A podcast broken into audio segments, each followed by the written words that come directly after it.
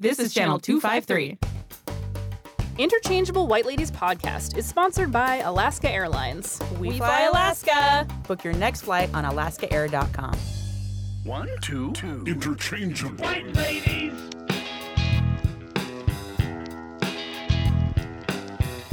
One, two, two. Interchangeable. White ladies. Inter- interchangeable. In- in- interchangeable. White ladies. Welcome to the Interchangeable White Ladies podcast. I'm Hope. I'm Annie. Our essential question is How can we as white people be more supportive of and less basic about our friends in interracial relationships? Today we are super lucky to have two awesome women in the house. Uh, Ann Jones I saw you wanted to say white woman before you introduced me. and Jamaica Scott. Hello. So I think we're just going to jump in and start off first with uh, kind of the framing who you are, where you come from, kind of some biases or some things that the audience should know. Yeah. Who are you? I am figuring that out every day. awesome. almost almost crisis. 40. Ongoing question. you want me to go? Okay. So, uh, Ann Jones grew up in this area. Um, met my husband when he was in the fourth grade and I was in the fifth grade. Known each other for a long time. Oh, That's come on, really you guys. we're not high school. We were not high Too bad school we don't have like sweethearts. a sound effect that's like that. That's actually a good one. um, that would be good for a white ladies podcast. Also, I think. Doug, cue that Yeah. up. Um, yeah, grew up together, but we grew up together in Gig Harbor, which is a very white, wealthy um, enclave across the bridge. Um, both of us were not part of the wealthy equation there, but uh, yeah, have known each other for a long, long time. We now have two sons who are eight and eleven uh, who are growing like crazy. And so we're experiencing those years like in a different way as we're uh, raising them. And so I see Dave maybe revisiting some of the things from our youth. And I definitely see like those years when I first met him and knew him as a kid in a different light now that I'm raising our boys and going through the hell of middle school again. Yeah. yeah. I taught middle school Twice. briefly, mm. and I understand. you. Yeah. Yeah. I, I, it was, it's a really interesting experience. It's just hard. Everyone's having a hard time. Yeah. Kids are having a hard time. Teachers are having a hard time. It's Yeah. just, oh, and and the, yeah. the the issues around identity and Yeah. those things are really um, and I feel like there have been a couple of stops along the way that were Mm-hmm. major, you know, in terms of like when we started our kids in school and you, Right. you asked like, all right, are they going to be, you know, the only brown kid in class, and you know, Mm-hmm. what are we, what are we doing? Where are we sending them to school? And then middle school is another big Yeah. milestone in that way. Yeah. So Yeah. it's an interesting time as uh, as a family. Interesting. Come ask you some of the more questions about those in a little bit. Um, well, I'm Jamaica. I grew up right here in Tacoma, and um, I don't. I, I yeah, I don't know how to talk about myself. I think. um, I yeah, I just grew up, and I I grew up with um, my family, a pretty big family. Um, two brothers and my mom mostly, but we had tons of. My mom had has multiple siblings and they all have kids and now their kids all have kids and uh, except for me i'm not there yet. Um, but i have you know i've gone through life and my mom's been pretty good. She kind of taught me the I tell her that she taught me how to be a player in the sense that um, I'd be like, I want a boyfriend, I want a boyfriend. And she's like, You don't need a boyfriend, just date people. Just, you know, just date. Yeah. that was really it. Just like protecting you in a way. Yeah, um, and which was good because you know, and I snuck around and I had boyfriends anyway that, um, you know, I didn't know what I was doing and I was really, I was really awkward, and especially in middle school. Like you mentioned middle school, and I just remember yeah.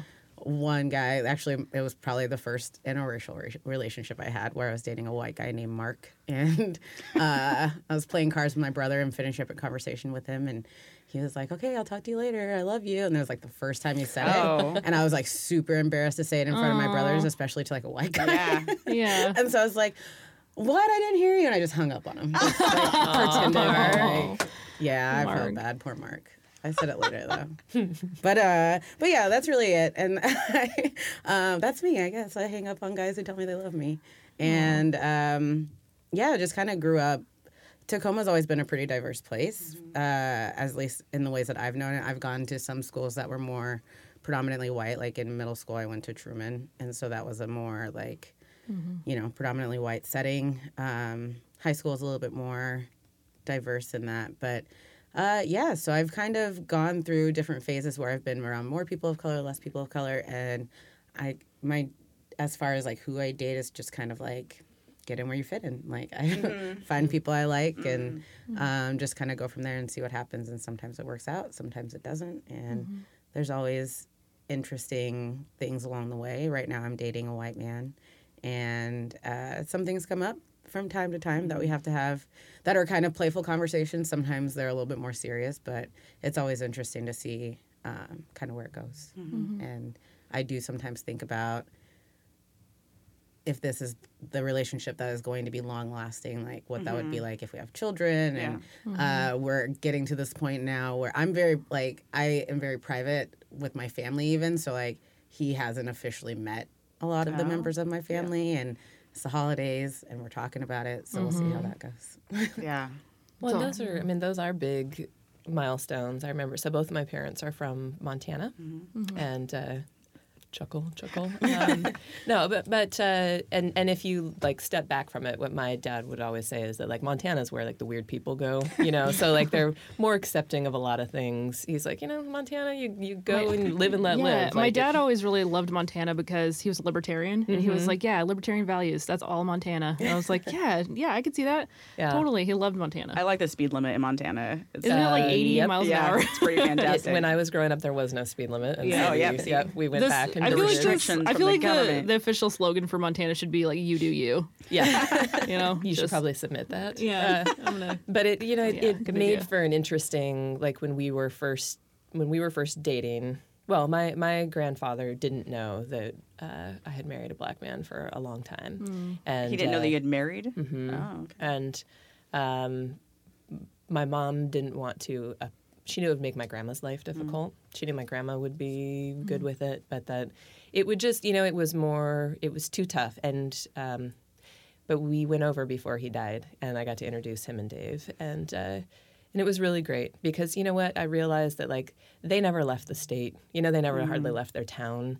So this is one of those things that the only representation they ever saw of people of color was on tv Yeah. so when people ask like why does it matter that we don't have uh, better sitcoms or better Yeah. representation of black people mm-hmm. and Yes. primetime television Okay, well that's that's why it matters because for some mm-hmm. people that might be the only contact that they mm-hmm. have, and if it's only on cops and you know some other like horrible stereotypical, I don't know, you know where there's there's awful roles for people of color often.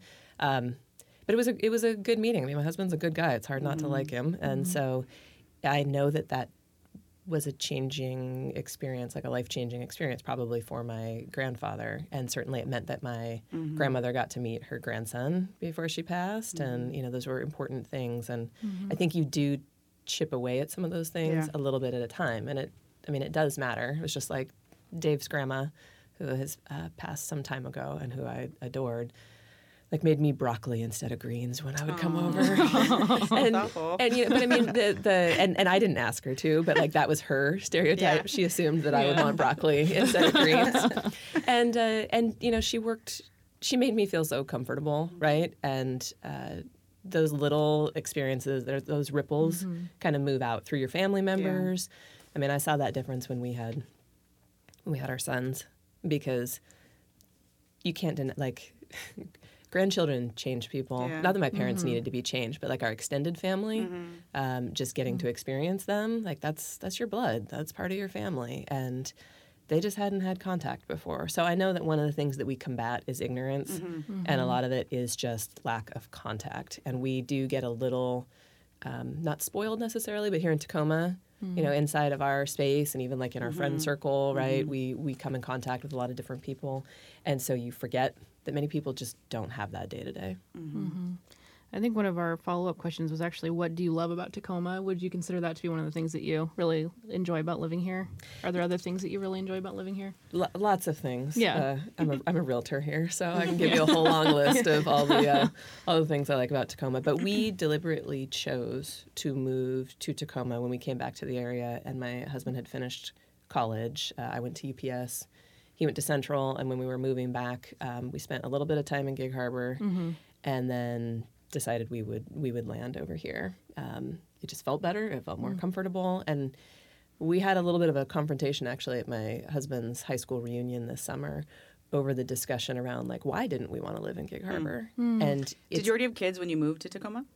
No, Not yet. no, we so that were, was part of was that part of the conversation about where do we want to raise our kids? And, yeah, yeah, and just yeah. you know where and and we were buying a house, right? And Yeah. so where do we Yeah. want to where do we want to settle into, and where can we afford all those things? Mm-hmm. But it was also like we're Dave, after having been raised in Gig Harbor, uh, felt like he, he didn't want to do that.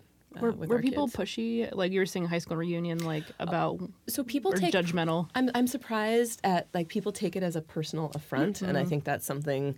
You know, we were talking before this about things that people can work on. Yeah. Yeah. That uh, you know, if it offends you, like if, if you feel defensive around the fact that Gig Harbor's not diverse enough for us to raise our children in comfortably, like that's something that you can look at yourself and ask like why that Right, bothers right. you. Yeah. Because I mean, certainly we're entitled to our opinion. Yeah. Dave, in particular, where he actually was brought up out there and knows Mm-hmm. Yeah. that experience.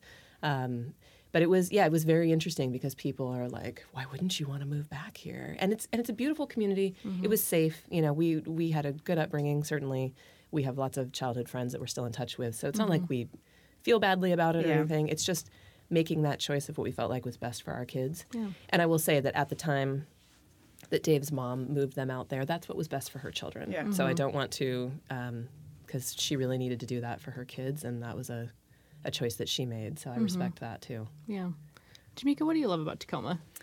Um, I there's a lot I like about Tacoma. I love about Tacoma. I I think it's just like it's my home, and so that's why I love it so much. Yeah. And all the people that I know and love. Oh, I shouldn't say all the people that I know and love because I have made friends elsewhere, um, but live here and um, I especially in this last year um, with the political climate, it's been kind of reaffirmed for me that there are a lot of good people here.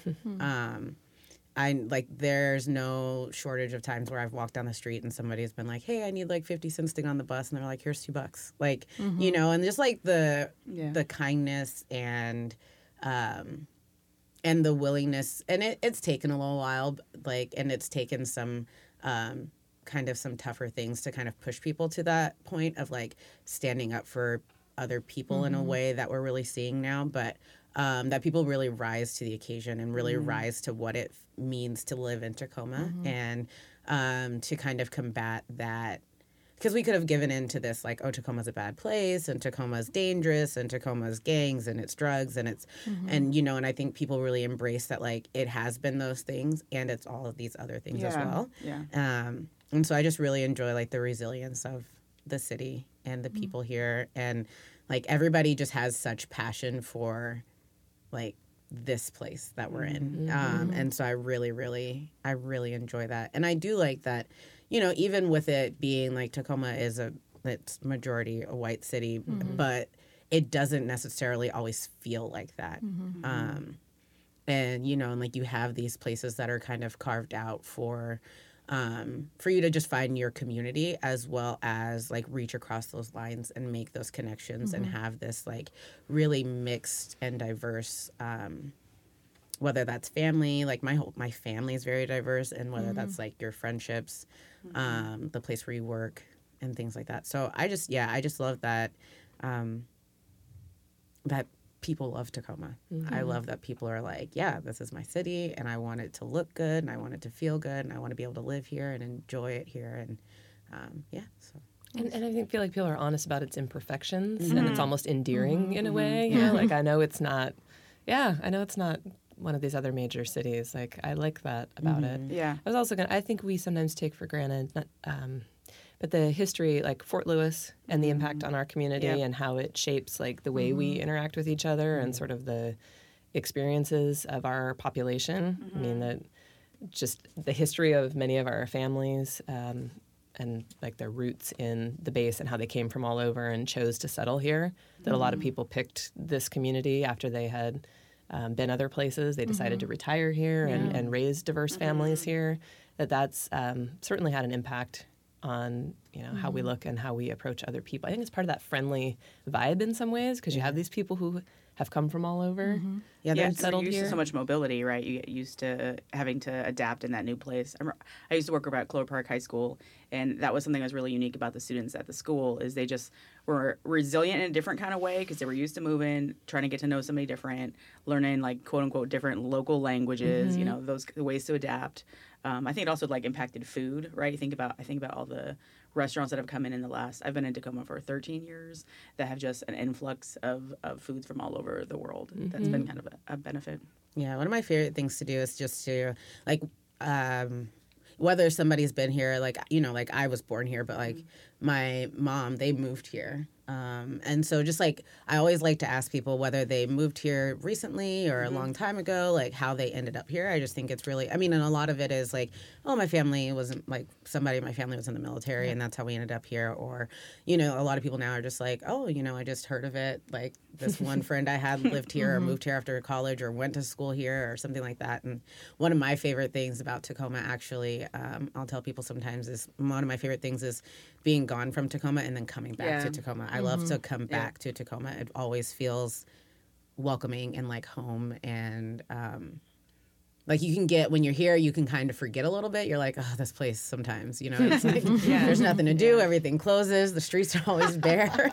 Um, but then yeah but then you go somewhere and, and you know whether that's seattle or la or chicago or one of these cities where there's people all the time everywhere and there's always something happening and there's just something so sweet about the simplicity of tacoma. Yeah. and i really like that. Mm-hmm. Good way to put it. Absolutely. Um, what this is kind of switching gears, but what do you talking about um, interracial relationships? What do you think? I just love Tacoma. Also, I like to hear other people talk about how much they love Tacoma. Um, so I had to put that one in there. Um, so, w- in terms of um, being in a relationship with someone of another race, like what do you think when you think about your your romantic relationships? Um, what do you think is for you the best thing about being in an interracial relationship? Like, what do you think is the most rewarding or happy making thing? Like, yes, this is that is something that brings me a lot of joy. That's an interesting question. Yeah.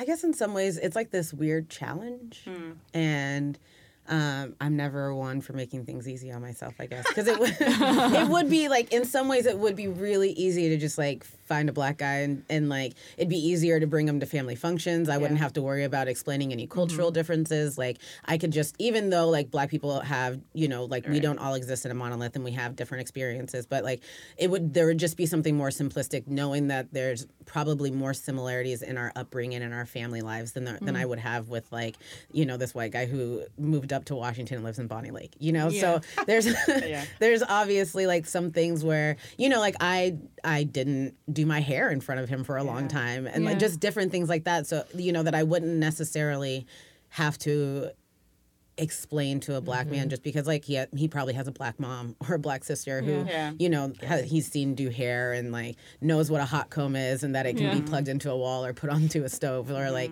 you know and what a relaxer is and just different things like that instead of um or just even sometimes like with like spicing food and you're just like you're- you know like and he i'll give him some credits he does some pretty good spicing of foods but like every so often i'm just like mm, well add a little more to that. a little bland a little bland um but Something yeah else. there are just some I, so i think it's like i like talking to people who are different than mm-hmm. me or come mm-hmm. from like and finding those similarities and being curious. And that's not to say that i wouldn't learn new things about somebody who was mm-hmm. also black but i i just think it's like this kind of like i learn things where i'm like oh i just never would have seen things from that perspective if i hadn't been in this intimate relationship with you. And like that's true to my current relationship as well as like any other past and not even just dating a white person like just Yeah. dating somebody who's not black in general like whichever race that may be Yeah. um and so i think that there's just this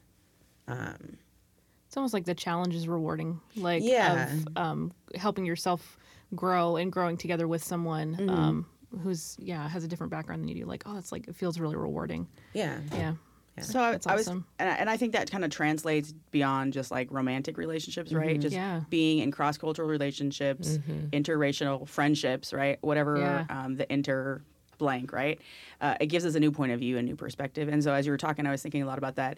As a kid, I grew up mostly in Asia, right? So I traveled a bunch of different places there, and th- that was like I just had friends with whoever was around me. And I was thinking back to um, I went to this youth group in Hong Kong that was very international. So I had people from all over the world that were all blank plus white usually combined. You know, Chinese, British, whatever, Australian, um, and that was that was a big thing. Is like I learned to see something from a different point of view, uh, see a little bit of a different perspective, get out of myself a little bit, and then that shaped that shaped my own points of view, right? And just kind of helped me figure out what I think about the world. Yeah. Um, and it's constantly changing. Well, and that that I mean, to kind of tie this together to the discussion about what we like about Tacoma Ah. and sort of like Thanks, for- Anne. Well, I mean, just for like for us, I mean, one of those we were talking about like, oh, what was the driving factor on getting out of the community that you grew up in was that it was too similar, right? Like you missed that chance for um, personal growth and to make new connections. I mean, I think most people discover, even if it's a little bit painful, that it feels good to stretch and grow. Yeah. It's just um, in your day to day, like momentum is against you if you if you don't have a job or you don't have a hobby or you don't play a sport that Yeah. brings you in contact with other people. That it's very very easy to stay inside that bubble. And of course, like you were saying with the political climate, we saw that this last year, where it's just like people got almost even more entrenched in their own bubbles. And so it does take some it takes some effort. And i think that's the part i know we're going to talk a little bit mm-hmm. about like mm-hmm. raising kids and um, mm-hmm. you know the one of the things that i've read and looked at in raising you know, biracial children is wanting them to be around other kids of color right? And that's a, a very specific choice you have to make. Um, you might have to choose between the quote unquote top rated school, right, and a, and a place where your kids feel like they're more in the mix of things and get to develop with uh, other kids. And that's a conversation sometimes that's hard to have with other people who don't see the benefit Yep. of that. That's where that defensiveness comes in sometimes because it's just like, well, why aren't you curious about other other people? You know, why don't you want to learn about other cultures? Have you asked yourself if anything exists outside of uh, this particular Yeah. circle? Yeah. And and I think that you know, again, you can't stereotype um, everybody who chooses to live in Sure. one pocket either. Uh, I know lots and lots of good people who live in Gig Harbor, for example, still. Yeah. Um, but Bonney Lake. but it, but it requires if, if it's not in your day to day, you really you do have to make a concerted effort to come in contact. Um, and I think that's that's one of the things that people can really do. You know, I have white friends who are raising beautiful little white children and ask those questions Yeah. around like, you know, what can I do to raise more Yep. tolerant? I know sometimes we're like the representative uh, play date, right? Like my kids are the brown kids that come to the circle Can we? Yeah. uh, and and so finding other you know finding more expanded and more diverse groups for mm-hmm. th- your children to spend time with is a really good start So thinking about your own childhoods, like what was that like in terms of what your parents with with you? I mean, was that something that happened? Did you did your parents take you in into spaces where people were different than you were? Um, well, I went to elementary school at Bryant, which is now Bryant Montessori, but um, and just I mean, it was a school right there in the middle of the hilltop, just kind of like you know Stanley and McCarver, and like those schools are very, especially in the '90s when I was going to school, were very much they were just very mixed as far as like who was there. You know, like uh, Bryant to this day is still one of the only places I had teachers that were black, white, Asian, Yeah. Latino. Like I had a mix of different teachers, and like that got less and less Yeah. the higher in grade that I got. Um, and my mom, I remember like when we would move and like we, most of the houses I lived in as a kid, I can walk to, like are all within walking distance because my mom made a point of like, I want to stay in the hilltop. This Yeah. is, and to this day, my mom still lives in the hilltop.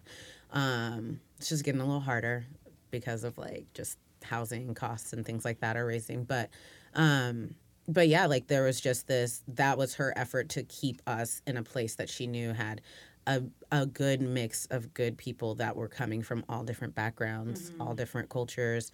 Um, you know, I like, I, my my principal in middle school was like Indian. So you know, like there was just or in not middle school, sorry, elementary school. And so it's like it just she did a really good job of keeping us in this place that really was entrenched in diversity. Yeah. Like that's what the area was really known for and that's what the people of Hilltop were very proud of too is that they were you know, it was very much just a melting pot. And so um and then with that, you know, my mom made sure that if we were interested in something that we got to do it. So like, you know, I was on choirs and jump roping teams and played sports and gymnastics and and things like that. So it was really, you know, in like summer programs and volunteer programs. And my mom just made sure that we were really, really involved in our community, and she did that by um, doing that herself. It wasn't like she was like, "Oh, go do this program." It was like we as a family are going to go do this thing together, um, and so that really made it it kind of made it hard when especially when I got to like college and I'm going to this tiny like school out in like McMinnville, Oregon. It was like a it was a culture shock to go there and just see so many white people who had never literally and felt no qualms about telling me like, "Oh, I've never gone to school with a black person before. I've never like I don't know. I have no frame of reference for that." I couldn't do it. I visited Linfield and I was like, this is out there. Campus is beautiful. Uh-huh. I feel like a hot tip But- for listeners yeah. is like, don't say that stuff out loud. Like, Yeah, I don't mean, do that. I, I think we sometimes can't control what we think, quote unquote, think, but like, don't say that out loud. Yeah, Why does the other person need to know that you feel that? way Yeah, I remember like moment? changing and like I was in theater and I was like we were all in this big dressing room and changing and like some guy made a point to be like, "Oh, I've just never like seen a black girl change her clothes." And I'm like, Now I just want to leave. "One leg at a time, bro, just like everybody else." yeah. exactly. Put my shirt over my head and Also, like, I'm sorry you're uncomfortable, but like, I don't need to be three times as uncomfortable. also Right. not my responsibility to make you less comfortable or more less uncomfortable. Yeah. Right. yeah, More like, comfortable. just- Words yeah. are hard. So it's interesting. I just there was a lot of like, it- and it was it wasn't just the kids I was going to school with either. Like I worked at like a, um, I was initially I went for elementary education, and so one part of the major is we had to work in our pre K that we had on campus, and like I remember this one kid was just like. he looked at me while I was giving him a snack and he was like, Why are you so sunburned? And I was like, What? And he was just like, Well, my mom told me if I stayed out in the sun too long, I would get burned. Is that what happened to you? And I was like, No, sweetheart. and like the teacher in the classroom did not, she was like looking at me like, Oh my God, oh my God, oh my God. Like, didn't know what to do. And I was just like, Well, you know, like your mom and dad, like their skin looks like yours. And he's like, Yeah. And I was like, Well, my mom and dad, like their skin looks like mine. Like we just, people have different color skins. And he was just like, Oh, okay. And then went back to eating his goldfish. But it was just like, you know, like, Mm. even not on like television and i remember like going and kind of looking at the shows that were on tv at the time for kids in like the pre-k age and like Yeah. there weren't a lot of tv Yeah. shows that had kids of color on it that Right. weren't that were like very much you know like they there weren't kids with accents there weren't kids who were dark skinned it was like everybody was very racially ambiguous and could just be a really tan white person Yeah. right. Which is what um, people are more comfortable with, right? so it was yeah, it's like it's very that going from like being in the hilltop where things were very mm-hmm. very like mixed race to going to like Linfield College where everything is very much white mm-hmm. um, was a bit of a culture shock. Yeah. But that's what I mean. That point that we're driving home is like making the effort to be around mm-hmm. diverse populations, to expose your children to diverse pop. Even so, like for us raising our boys, you don't realize how hard it is to find like our kids are voracious readers, mm-hmm. right? Like finding books mm-hmm. with Yeah. diverse characters in them and. Um, finding age appropriate like movies or shows to watch or mm-hmm. because that's that's why it's important because it becomes a norm and it's not really my kids that need to be exposed to diverse characters although I like them to be able to Yeah. identify and feel comfortable but like other people's kids maybe need to watch some shows so that they have those conversations Yeah. with their parents before Yeah. it's in the classroom around a sunburn In Like- college or in Right. college. yeah or in college Right. awkwardly Yeah. What about for you, Anne? Like, were your parents? Um, did they do any kind of like what was the awareness of any of that? So our, our, I mean, our neighborhood was really white, and uh, my, I, the first person of color, honestly, that I remember close contact with was a neighborhood babysitter, and I imagine that it was probably a deliberate choice on my, on my mom's part. Um, we we didn't have a lot of like direct conversations about things. I think because my parents approached the world with a very accepting uh, way. You know, my dad dropped out of high school and went into uh, the Marines and served in Vietnam. And I think that experience, anybody who's had the military experience, Yeah. right? Like it's a, it broadens your perspective. He was overseas. Um, he served alongside a lot of different people, and so. Um, it's just a much more comfortable state. For my dad, um, they've always run their own company, construction company, and so it's just like you come in contact with a lot of Yeah. different Yeah. people, different backgrounds. And for him, it was like if you show up and you work hard and you're a you know a reasonably good person, you have a job and you don't ask a ton of questions. It's just a, it's a different. I mean, it's a different approach Don't than ask sort of this Yeah. like very kind of academic way that we look at things Right, sometimes. yeah. It's just like the a reality. Montana. What was it? Montana. Uh, Do- you do you. You do you. Yeah, you know, it's a it's a lot of that. So um, that'd be a great T-shirt. I didn't have a lot of deliberate conversations around diversity until I got older, honestly. Within our family and like within my husband's family, we're incredibly diverse. And so we talk more about it. Like my husband's mother, her mother was Japanese.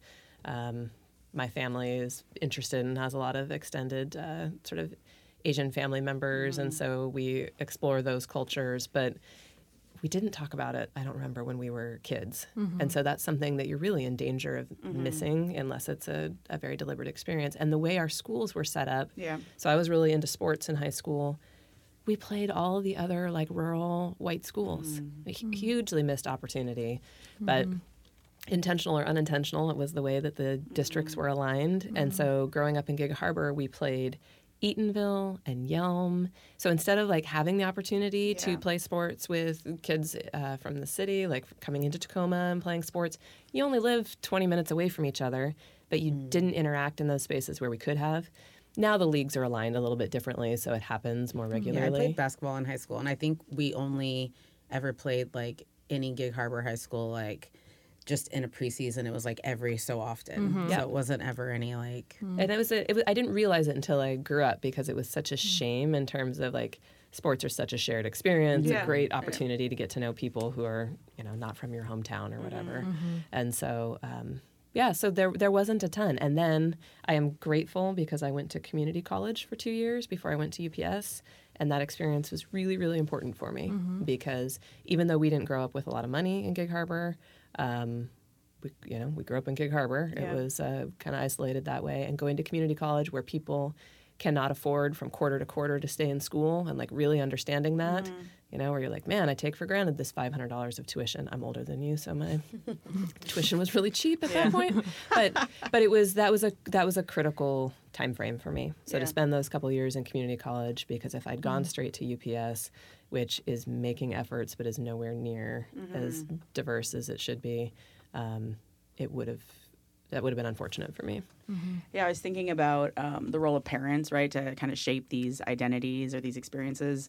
And I mean, as a pastor's kid, uh, growing up in a foreign country, uh, quote unquote foreign, uh, I was thinking a lot. My parents were very much what we we didn't really necessarily talk about like the racial dynamics of things, but we knew like we're the white family in the neighborhood.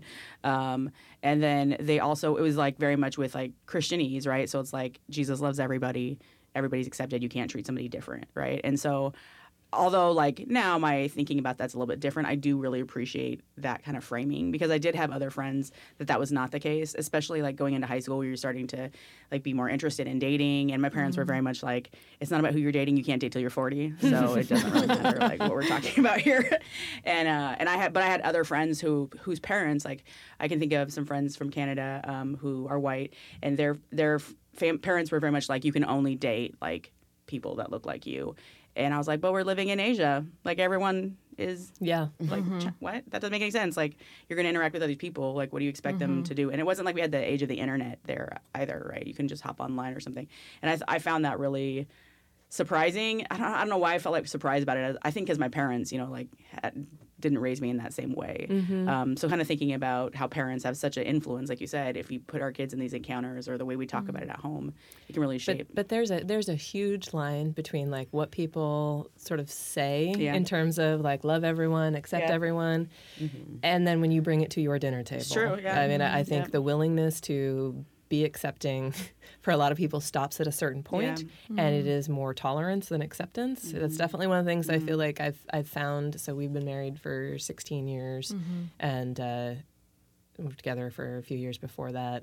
Is that you know a lot of people are cool with it as long as it's Elsewhere. over here elsewhere yeah and uh, and when you're when you're part of the majority culture right like Yeah. as a white woman and i move through spaces people will make certain assumptions Yep. about so the things that i hear and witness right are are different just like i have had to learn that the things my husband experiences experience change when i'm not there Yeah. right like for a long time i had to look at it as well, I mean, I don't see that, right? Like that doesn't happen. Or, well, yeah, it doesn't happen when we're together, Right. Because that's Right. that changes the dynamic. But when he's alone, um, or when our sons are alone, which Yeah. is what starts to it starts to really hit you as your as your kids are growing up. Um, that's a that's a different experience. And so one of the things that we can do is really step back. Um, I think we talked earlier about like ways that people can be um, supportive of friends who are inter- interracial relationships. I'm not sure the exact answer on that piece, but I think one of the things we can do in general is just look around for opportunities. You know, if you see my husband walking down the street by himself and you see somebody getting sideways with him, like that's a that's taking your white privilege and Yeah. or my children. Yeah. And really my husband's mm. fine. He can take care of himself.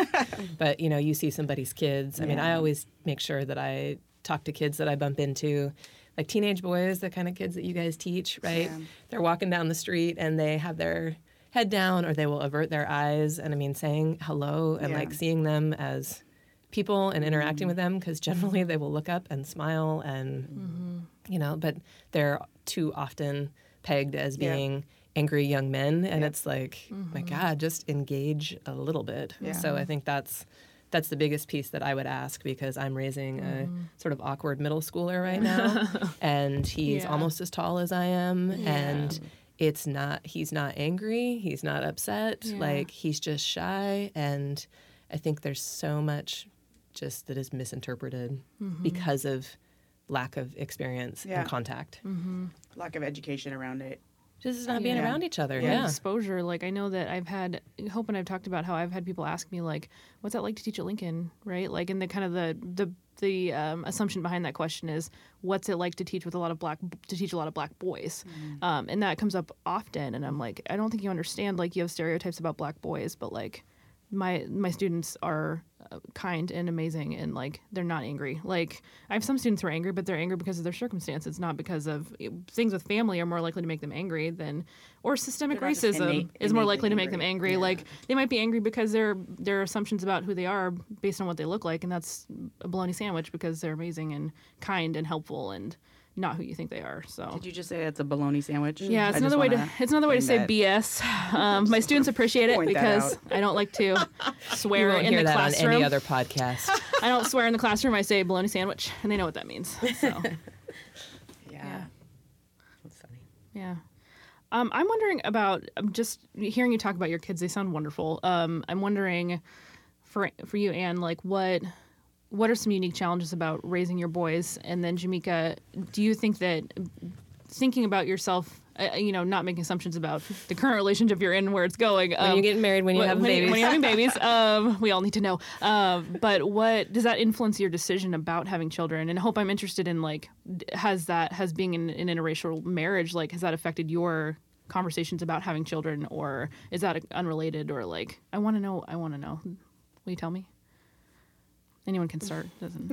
I was just thinking about uh, having having kids was not something you know when you're young and you get married and we got married young. Um, I wasn't really thinking specifically about having kids, although I I mean I've always figured that we would. We both are have come from great families, and that was something I always wanted to experience. But you know, like most things, kids in particular, you don't know what the hell you're doing until it happens to you, and you know you don't know how hard it's going to be or how amazing it's going to be. That's true. And um, and you don't necessarily know the challenges specifically. Like our boys, I envy. I, I was actually talking to Wilson, our oldest son, this morning over breakfast, and mentioned that I was coming here. And I'm like, how you know, how do you describe yourself? And he's like, I'm a mixed kid. You know, like mm. his generation. Yeah. I think it's different for them, mm. and we've certainly had the conversations. You know, you you have the one drop dialogue with your kids. You have, mm. you know, he's getting old enough now that we're having conversations around encounters with uh, police and just how the world sees him. He rocks a giant afro, which is Yeah, I was going to ask you to talk about that a little bit. Yeah, um, but you know, he, so his friends and their generation,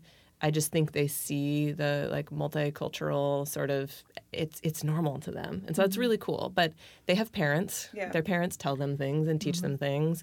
Society teaches them things, interacts with them. So um, we have more conversations with our kids than I think most of my friends do. Right? Like we have more conversations about serious things when the um, flip book since you guys don't have kids, but elementary background. I do know what flip book is. So let, Yeah. no, not that that one, but Oh. when my There's an internet thing that's also called flip book, an actual flip book. Yes, yeah, yeah. Okay, no, I know okay. that one. This is Old like school. in elementary school. They Yeah. color and cut out little books, and one came home with my son about slavery when he Oh, was in the yeah, in kindergarten, right. and it was like.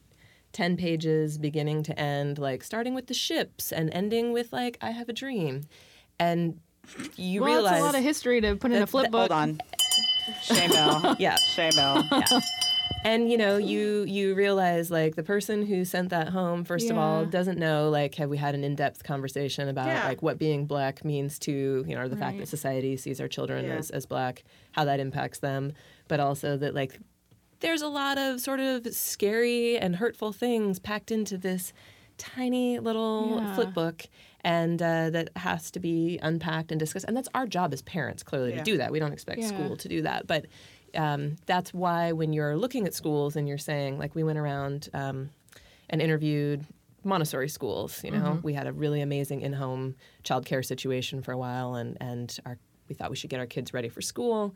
And I walked into a Montessori school, and it's really white, right? And uh, like, so how do you handle like questions around diversity? You know, are you this will be our kids' first experience outside of an in-home setting? And uh, this woman was like, "Well, we have a, a East Indian, you know, teacher." And I was like, "And that's that's it. That's your." And so we didn't take our older son, who was really like tender and sort of quiet and uh, impressionable. And I worried about how his sense of self would develop in a place where people weren't prepared to talk about it. And we went back a few years later, and um, the administration had changed at this particular place. And when I asked the question again, she said, "We teach all of our children that they are." You know worthy of love and that they're important and we invite all of the families. Mm. We you know our language around family activities is not um, mother and father and you know it's mm-hmm. parents. And it just it mm. was amazing how like the framework had changed mm-hmm. and and just that understanding in that moment. And i didn't hesitate then to send our mm-hmm. younger kid there because i knew when he had questions somebody would have at least Yeah. thought about that ahead of time that Yeah. like this is going to impact my child in a different way. Why do i look different than and and the population had gotten a little more diverse in the meantime Yeah. but it's uh it's something you think about that my friends a lot of my friends don't think about I or don't have to in think elementary school if they send flip books home like that they should maybe they should send a like a letter to parents also like a disclaimer like hey you're probably gonna have to talk about some of this stuff with your Yeah. children like but but that that's doesn't- but that's part of being you know like part of the minority right or That's the thing, right? I, I think that's the lens too, right? I I was thinking about like whose burden is it to bear, Yeah. right? right And it's a really uh, unfair burden on well, it's, it's no of color. it's no and- different i imagine i mean it, it's this ongoing thing that people Yeah. of color have to constantly Yeah. educate people around them and um and as adults you know I, I see that and i like i look at my husband and i look at that sort of constant like every circle Yeah. that we move into if it's majority white that that conversation and that burden is there but with the kids right like they're, they're not equipped to educate their classmates or i mean they're just trying sort of their life. forming Right. yeah. So you had asked earlier about things that like friends could do to be helpful. Mm-hmm. And I think one of mm-hmm. those is just being conscious that like our kids or other kids of color, their experience may be different, what mm-hmm. they're yeah how they're moving through the world, like how they're being treated, even from a very, very young age. Um, our youngest son is just turned eight Monday. And uh, happy birthday Happy birthday, Taylor. And he's a delight. He's a nut. He's mm-hmm. very like outspoken, very well read, like super smart kid. He's also huge. Mm. And so he's definitely falling into that space of um, mm. I have caught myself like trying to minimize him at mm. times because I worry that he will be uh, unfairly disciplined, that he will be, you know, because he's just, he's a lot of kid and uh, he's really fun. He's really funny. But I've had to like step back and look at myself a little differently and just say, like, I need to support him being him and he's got to follow the rules and everything. But those rules, as sort of defined by Yeah. like predominantly white culture where you sit in your seat and you're quiet and you don't speak until spoken to. I mean, a lot of those sort of very traditional values, um, you see how those get applied against a kid like him and how he's at a disadvantage early on that he could be labeled as a you know as a troublesome kid Yeah. if we were not very present Not managed, whatever, whatever. right Yeah. right I think that that's great advice for middle school teachers or late elementary school teachers. If you have students who are um, especially like I think about even just being tall, right? Don't assume that because they're tall that they are more mature than their peers. like, and it's a something silly that you think like you have to remind yourself about, or like if a child has um has energy and is like passionate and excited, like it doesn't mean that they are, you know, that they are a troublemaker, right? That they um, if you're if a child is a child of color, it doesn't mean that they are, you know, and that those associations are. You have to think really actively about like dismantling that as teachers. Like we have to think about that. The only question people ever ask our older son is if he likes to play basketball. Mm-hmm.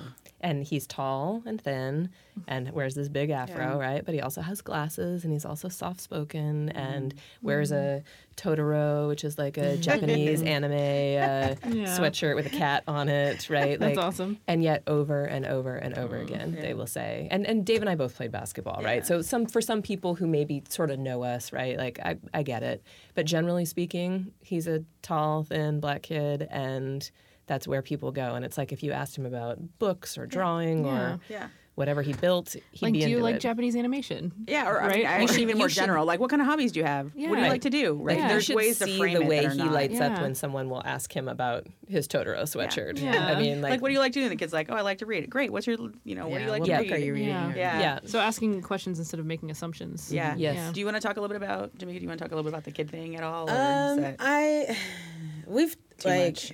no, it's not. It's not too much. I, we appreciate, by the way, both of you being really Absolutely. honest about things. Yes. It's awesome. Um, I mean, like I've in general, like I used to tell my mom that I was uh, I was never having kids, and that had nothing to do with my partner because I was. I mean, like from like seven and eight, I was telling her like.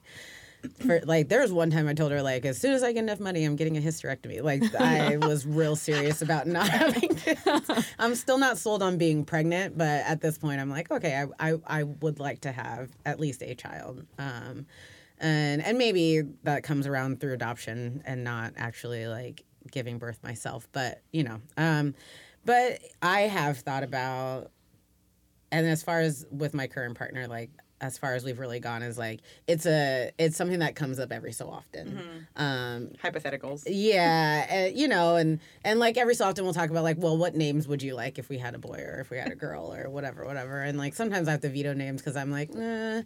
But you know, and that comes along with like stereotypes too, because I'm like, Yeah. that sounds like a kid who's gonna wear polos and Bermuda shorts, and I don't want that for my child who's going to be like, they're gonna be What mixed. name was that? But, Is like, that Chad? It or was is that- Trevor. Oh, yeah. That's- But that, I mean, But Trevor, and then I thought about it. I was like, "That's, I guess that's cute. I guess we'll go with it." That's It's but cute. that's really common real. name. Like when we were Yeah. choo- when we Yeah. were choosing names, we tried to choose names that like if they wanted to again marry like being married to somebody who'd been an educator for a long time. There's a list of names you can't do, right? Because Yeah. they're like Oh, yeah. Hmm, like Nope. all the bad kids. they from all the remind you they remind Yeah. you of like bad those kids, kids. bad kids. But also like, hey, we'd like when our kid's name gets read on a piece of paper, Yeah. they're like, you mm-hmm. don't know. Yeah. And they can choo- then they can choose like mm. whatever the kids want to yeah.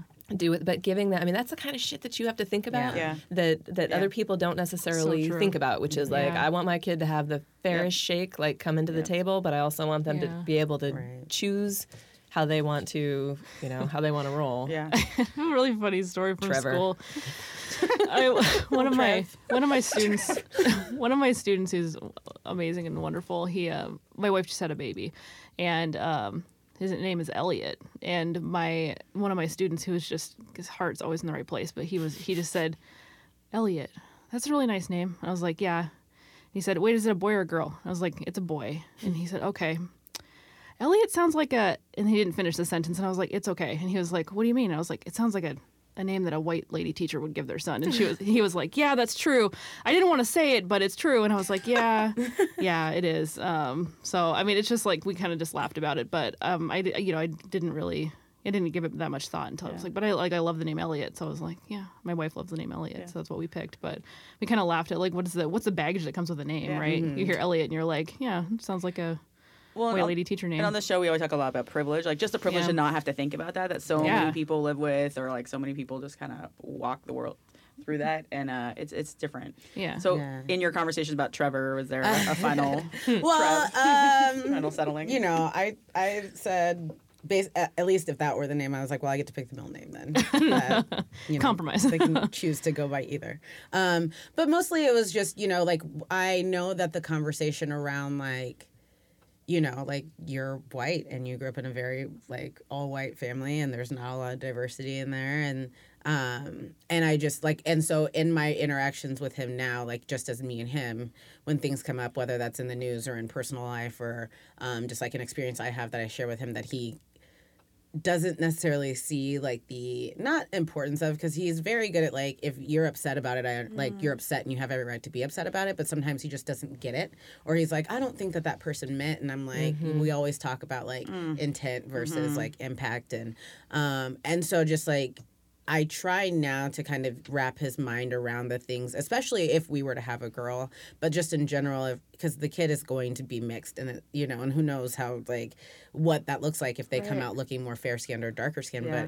But um, just kind of really being open about the things that I experience as a black Yeah. woman moving through the world, so that way when these things come up with a child we have, it's not like this, like, oh, well, you never said anything about that. And I couldn't imagine that our kid is going through that now in this time, you know, like, Yeah. and so just trying to make sure that, like, yes, these things happen back in, you know, back in the day. Yes, they happen now. And, you know, unless some miracle magic happens where all of a sudden everybody is just entirely woke and focused on equity and like understands Yeah. like you know these really deep things that are going to take a long time for us to understand like kids whether we have them tomorrow that's not going to happen but tomorrow you know or in like 5 years like they're going to experience some sort of stereotype or discrimination and just making sure that um he's aware of these things now and and and knows that this is going to be something we're going to talk about it's it, it's going to be like you know and maybe we'll see our kid as a you know this kid who's both black and white but to a lot of people this kid will just be black Right. So that's the thing I keep thinking about. I think about with my students. We, you know, a lot of, like you said, a lot of the younger generation identifies as mixed um, when their families are mixed, but that's not how society is still seeing Right. them. And so sometimes I'm listening. To, I, I want my students to, you know, come to their own realizations about things, and we have dialogue. But sometimes when we're talking, and I just keep thinking about like that moment where, especially with boys, like I think about my black and brown boys um, who are, you know, some of them who are mixed, and I just think about when's the moment that like society's not going to be as kind to them about it and like not accept the way that they see themselves. yeah and like studies show that that happens very early Uh-huh. you know Yeah.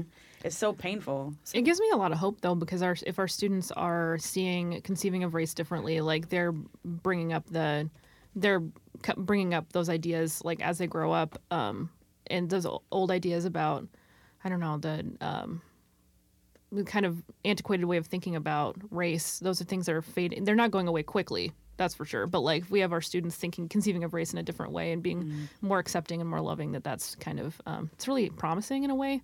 It's not doesn't solve the problem now, which is terrible. Um, but you know, it's Yeah. it hopeful. Yeah, it gives me hope that some of the kids that I'm working with are so open Yeah. and so like just you know they're so caring and they're just and it's not you know like and it's not about race with them and they're you know and they're aware of it. And that's the thing. It's like it's not that they're not aware of it either. Like they're mm-hmm. aware of it and but that's still not what it's about. And it's just Yeah. about the person they are. Like it gives me hope to know that like hopefully like when i have a kid that those are the type of people that are in education. Those are the type of people that mm-hmm. are like starting to get Yeah. in these direct service positions and working at nonprofits and working in community programs and things like that. And like mm. you know and kind of like and it's never gonna that that sentiment that like oh well once this generation dies off we'll be okay but just like Right, with yeah. each generation not that simple. comes- yeah with each generation Yeah. that comes like yes people are dying off but more kids are being taught in that mindset of Mm-hmm. acceptance and tolerance and understanding and curiosity of like Yeah. your culture and where you come from and your background and so i think that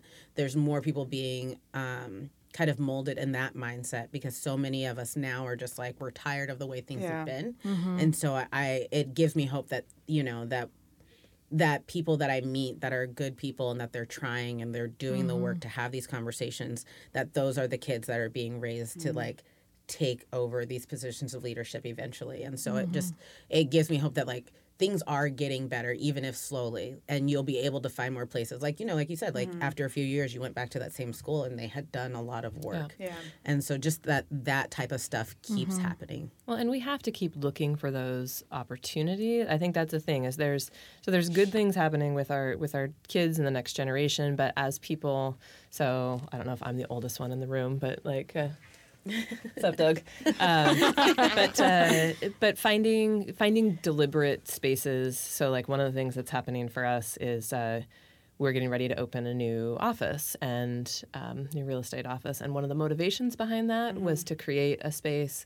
Uh, we, we need more diversity in our industry. Like we, we serve a diverse population. We're serving Yeah. you know Tacoma, um, and yet somehow we don't have as diverse. I think education faces some similar challenges, right? A lot of industries Absolutely. do. But like so, we really started talking about all right, well, we have the means, we have the opportunity. Like, how do we make this space? How are we going to make room for that next generation as they come up? Like, where are they going to want to work? And who's going to support them? And who's going to understand that maybe there's some different dynamics, like in our industry, in uh, sales, really any kind of sales. You know, if you're a big black dude, like, say, my younger brother in law who's coming into business with us, and you're going out and you're meeting strangers, there's something called door knocking in real estate. Yeah. Uh, I don't do it, but a lot of people do. And you actually, you know, it's just like doorbelling Yeah. for politics, right? Like those.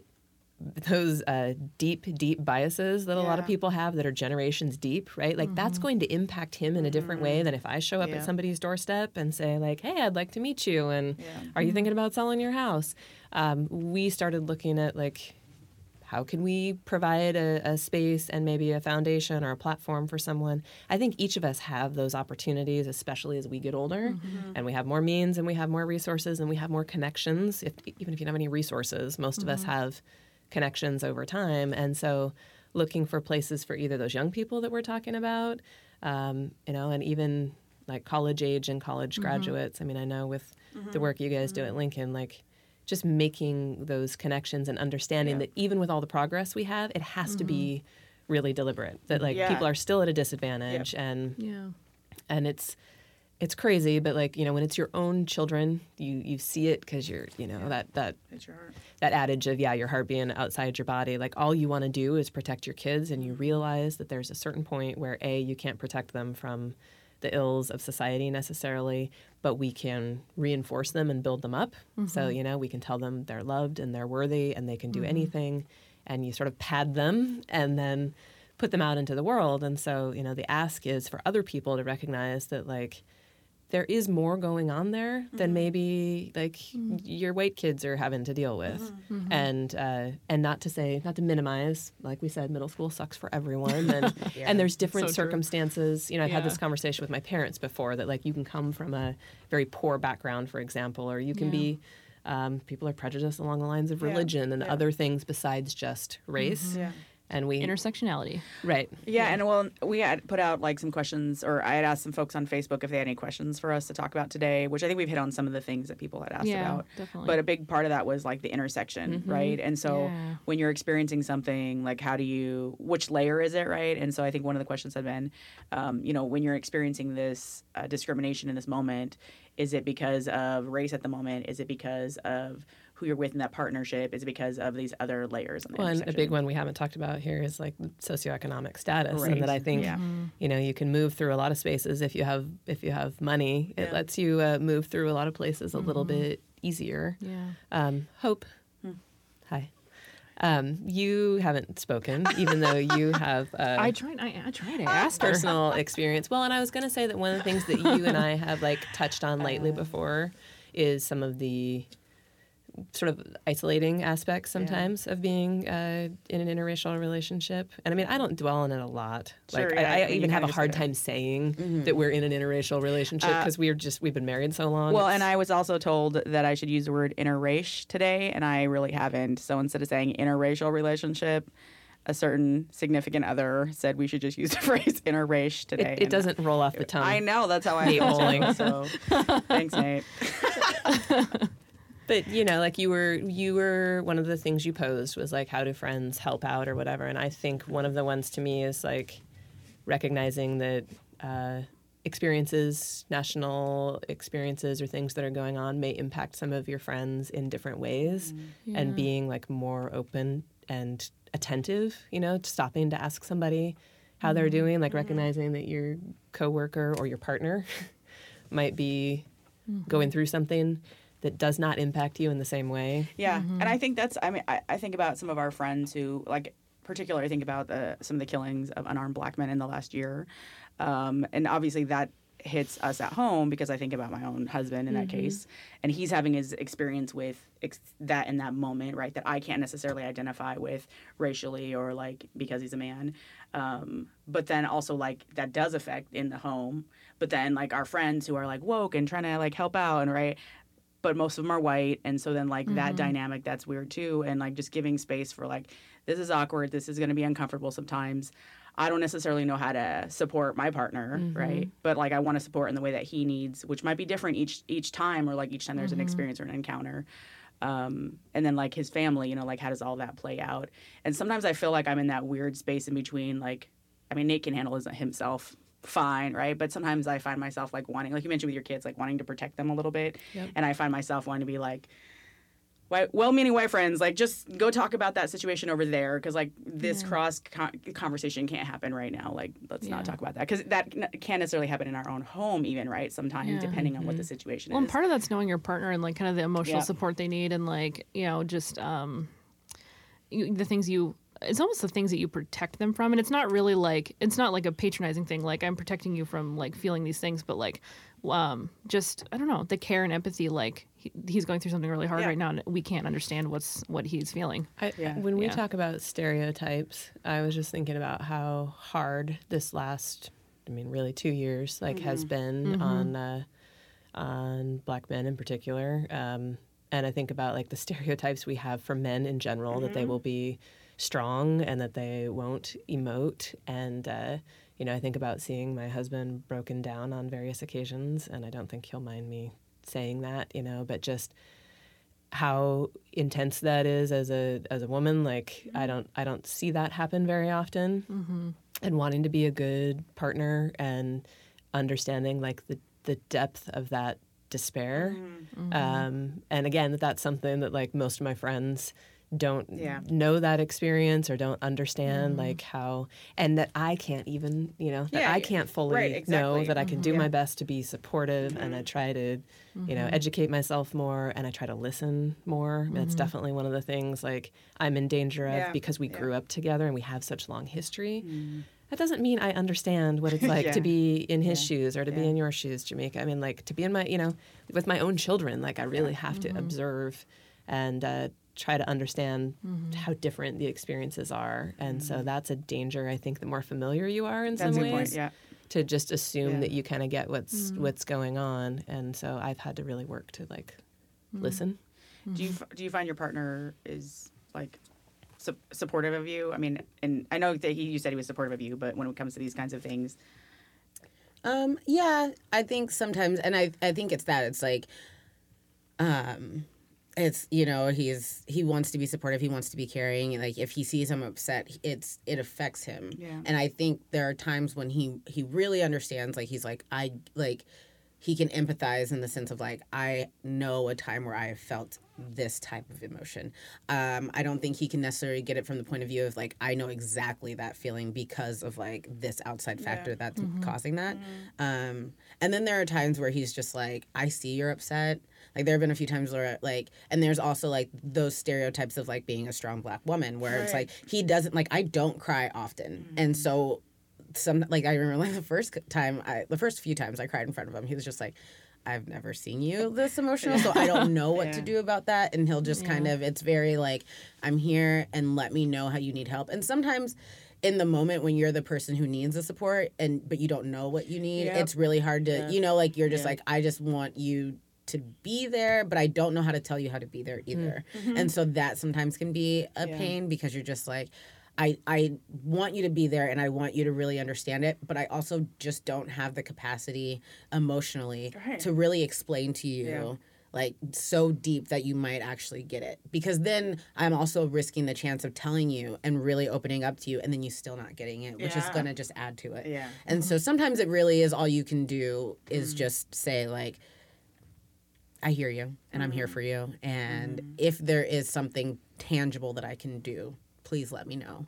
And mm-hmm. other than that, I'm just going to go about being um I'm going to go about being this person who cares for you maybe with just a little bit extra care today. Like I'm going to be more intentional about intentional about the ways that I care about you today.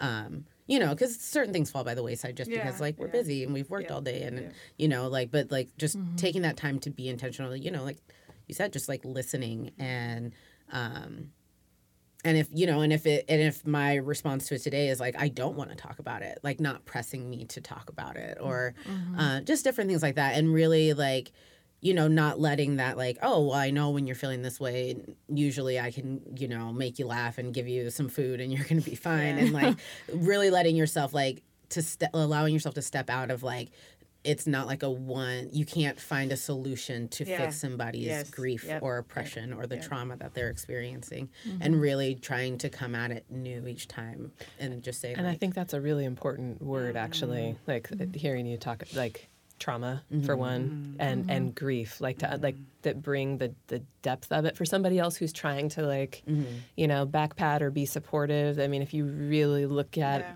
those each of those, mm.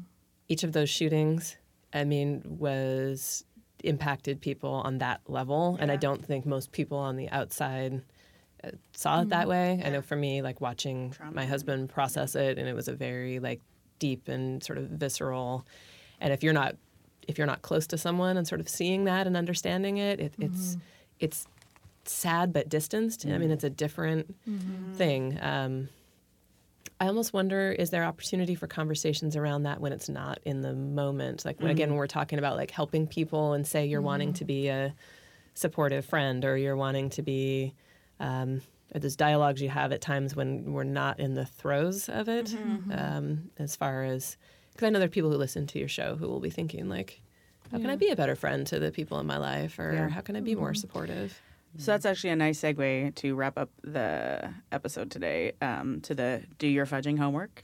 Do your fudging homework. Interchangeable. White ladies. bologna sandwich So need to say things that. that. people should do, think about, move out forward. I think one of the things that came to mind, kind of as you were ending there, and um, just the notion of like you can it's the internet like you can google things. And so i get really irritated when i meet people who have these like I feel just are super basic questions about things that you can just like look up, and instead of like asking your one black friend or like them to explain this thing that's happening in society, whatever, like just do some reading, like read about it, uh, maybe talk to some other fr- like white friends that maybe kind of understand the situation, like are learning about it too, like and be part of that learning process.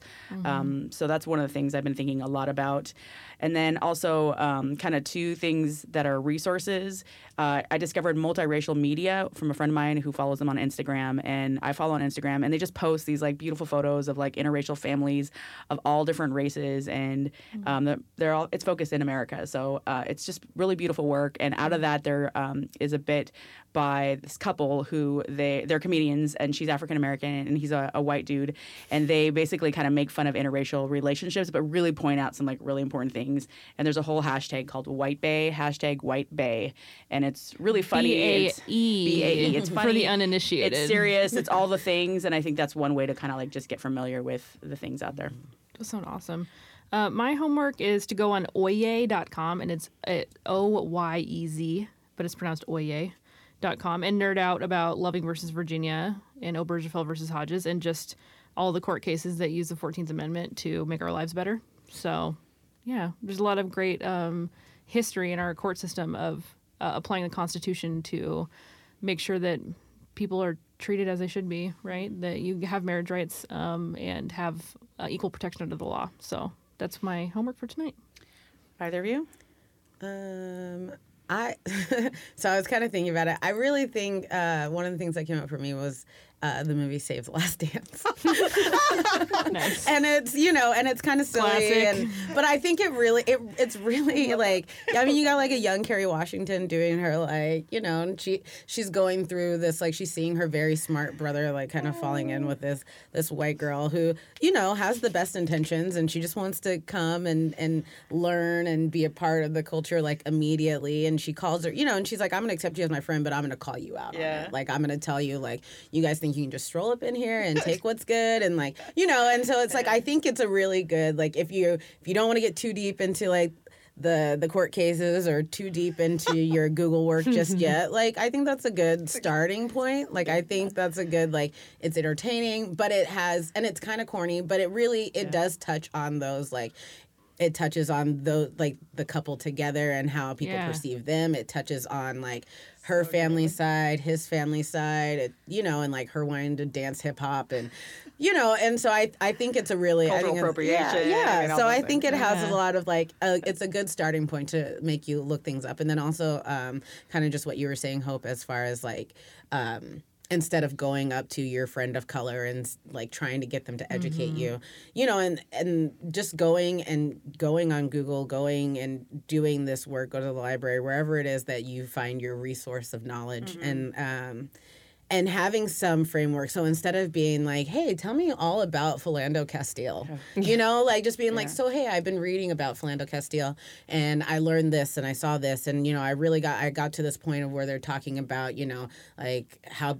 Black people who smoke marijuana are perceived and how a lot of you know like having some framework Yeah. and have done some work before you get to your friend and and just like tell mm-hmm. me everything like Yeah. no, like have some work and come to them with like an actual question and like something that you really are trying. Because I think part of like the offense of somebody coming and saying like, "Hey, tell me all about your culture and like the things you mm-hmm. struggle with," is that you're just assuming I have time. Yeah. And you're assuming that like I, that it's that it's worth that it's not worth anything for you to mm-hmm. know that I can just tell you when I'm trying to mind my business and drink coffee, mm-hmm. you know. But actually putting some thought into it and making it a more meaningful conversation. Yeah, have some empathy for other people's time. And I'm glad you mentioned Save the Last Dance. It was a good it was a good step down from really- these like super academic answers. That's a really, really good um, homework suggestion. I was just gonna say like if you're always felt raising like kids, pleasure of that movie. take uh, take the opportunity to find some materials and things that they can enjoy with more mm-hmm. diverse characters in them. Take them out into the world so they can mm-hmm. experience people who are different from them. You know, if you're in a community that's predominantly white, like venture out. Go to mm-hmm. we and we try to take our kids. I mean, we're not perfect by any means, so don't I don't want this to sound like I'm preaching anything, but you know, we try to also teach our kids diversity on other levels, right? Like to go and understand uh, our friends who are our gay friends who are married and have families and why mm-hmm. like their family is the same as ours and you know it's mm-hmm. across a whole variety of spectrums not just Yeah. like oh you know this is the way our family's configured but love and tolerance and I mean it's just the I think it's the best thing we all can do to mm. actually change what our future looks mm-hmm. like mm-hmm. is to mm-hmm. help our children accept each other accept themselves and we have a huge opportunity to do that especially with like that preteen age kids. Definitely. Who really need acceptance and love and encouragement and yet we see them as these little fully formed adults mm. and so like day to day i bet if you're looking for it there's an opportunity to interact and i don't mean like be awkward and oh my gosh you know approach somebody but but i think if you're looking for those little interactions you can find ways to change the mm. way you move through the world in a in a positive way Thank you both so much Thank you for so coming on the much. show. We And really sharing. appreciate it. thanks for having us Absolutely. Bye. Bye. Interchangeable White Ladies podcast is part of the Channel 253 network. Subscribe to the other podcasts, Nerd Farmer, Move to Tacoma, Citizen Tacoma, and Flounders B Team. Bye. Class dismissed. Interchangeable White Ladies podcast is sponsored by Alaska Airlines. We, fly Alaska. Book your next flight on alaskaair.com. This is Channel 253.